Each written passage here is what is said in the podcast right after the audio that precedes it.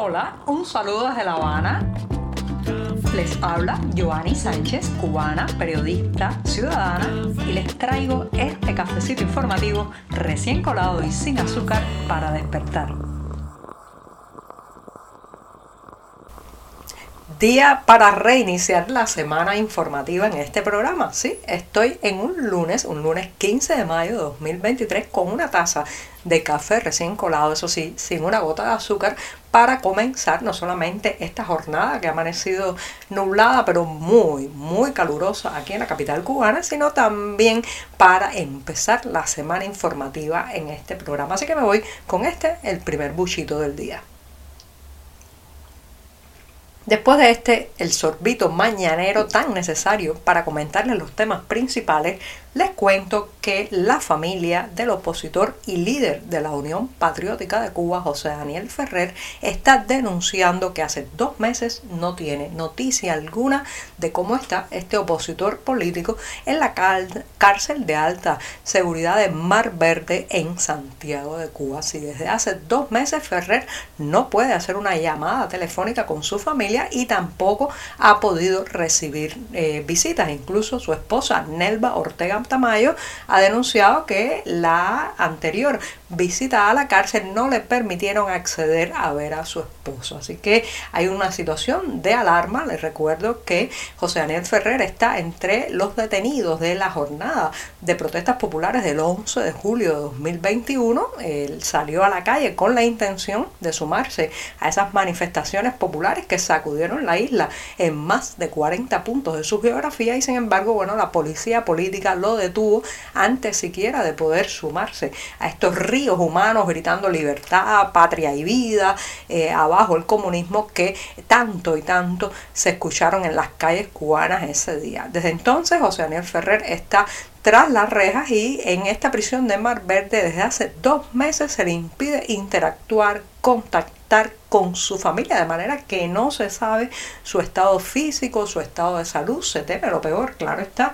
Recuerden que si la cárcel es dura para todos en Cuba debido a la crisis económica, el mal estado de las instalaciones, la pésima comida, para los prisioneros políticos es peor aún porque los guardias tienden a, digamos, eh, encarnarse y eh, lanzar su represalia, su venganza y sus golpes justamente sobre estos presos políticos. De manera que no se sabe si está en estado delicado de salud, si está golpeado, si está en uno de esos huecos profundos que se llaman las celdas de castigo donde introducen muchas veces a estos prisioneros políticos para doblegarlos, para mancillarlos también, para vengarse por su actitud, por las denuncias que lanzan desde la cárcel y también para intentar, digamos, desestabilizarlos emocionalmente.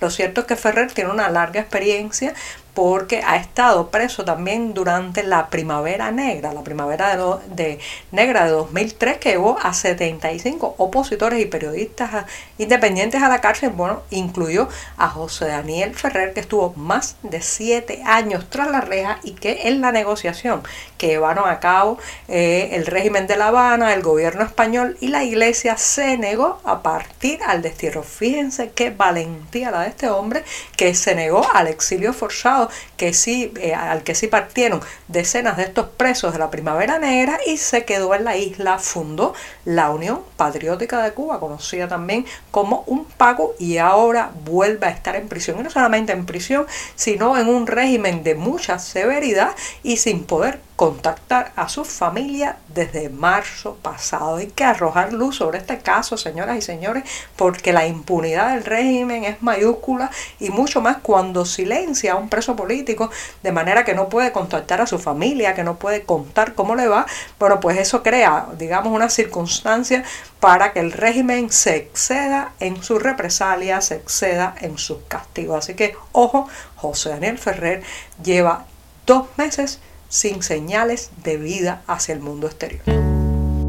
Después de dos meses de no saber nada de Hilda Núñez Díaz, una youtuber cubana conocida como Hildina, ha reaparecido esta semana en las redes sociales. Les recuerdo que en marzo pasado comenté en este programa que Hildina había sido víctima de un registro policial realizado por más de 30 agentes en su casa en la ciudad de Santiago de Cuba. Allí habían llegado, irrumpieron, cerraron la calle, se llevaron detenida durante varias horas a Hildina y además le confiscaron su teléfono y su computadora. Después de eso había una gran incertidumbre de qué había pasado con esta joven madre que durante un largo tiempo había estado publicando videos de la cotidianidad en esta isla, de cómo sobrevive la gente, del poco alcance de la moneda nacional o peso cubano. Y bueno, pues esto terminó abruptamente cuando eh, requisaron su casa y la detuvieron a ella por algunas horas. Ahora ha vuelto, ha explicado que han sido meses muy difíciles y también ha regresado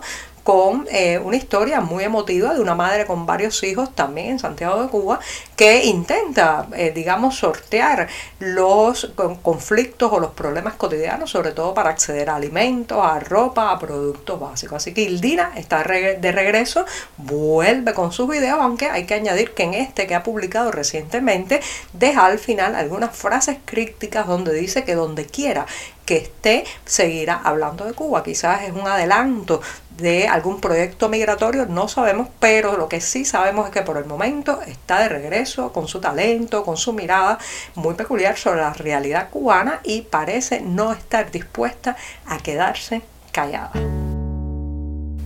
Una de esas instituciones que apenas se escucha en el día a día de esta isla es la Academia Cubana de la Lengua, secuestrada hace mucho tiempo por el oficialismo, pero que ahora ha vuelto a ser estrechamente controlada porque su anterior presidente, Roberto Méndez, tuvo que salir del frente de la institución debido a que firmó una carta, ¿sí? firmó una carta en la que se cuestionaba y se criticaba la actuación del dictador nicaragüense Daniel Ortega, como escuchan.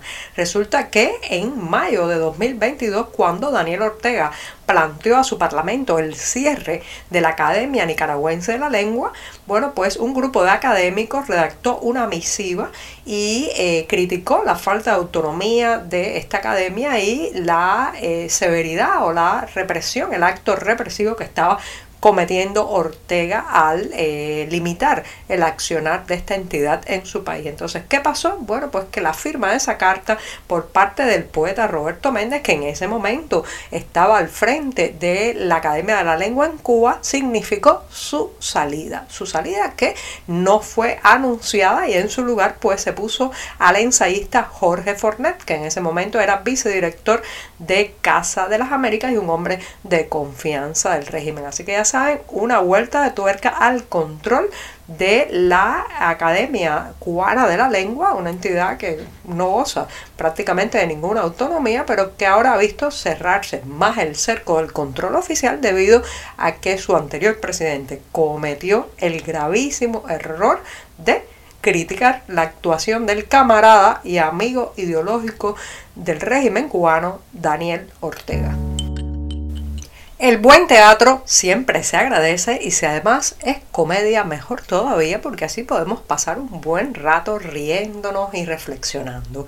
Ese es el caso de la recomendación que les voy a hacer para quienes estén estos fines de semana de mayo en la ciudad de Miami, Estados Unidos, porque durante este mes eh, pues se estará presentando la obra Lo de atrás sí importa del director, también actor y escritor Alexis Valdés. Alexis pues es un maestro de la comedia, de la risa y del humor y trae esta historia, la historia de una pareja Rosa y Jorge que bueno pues llevan ya un tiempo juntos pero el problema que Jorge además de músico es una persona muy desentendida de las cuestiones mundanas, las cuestiones cotidianas y todo estalla cuando se compra una guitarra muy cara y Rosa, bueno pues Rosa lo pone contra las cuerdas y lo obliga a decidirse que tiene que actuar de otra manera, si tiene que cambiar su manera de actuar y aterrizar en la dura realidad del cada día. Y con esto sí, que me despido hasta mañana martes. Muchas gracias y busquen los detalles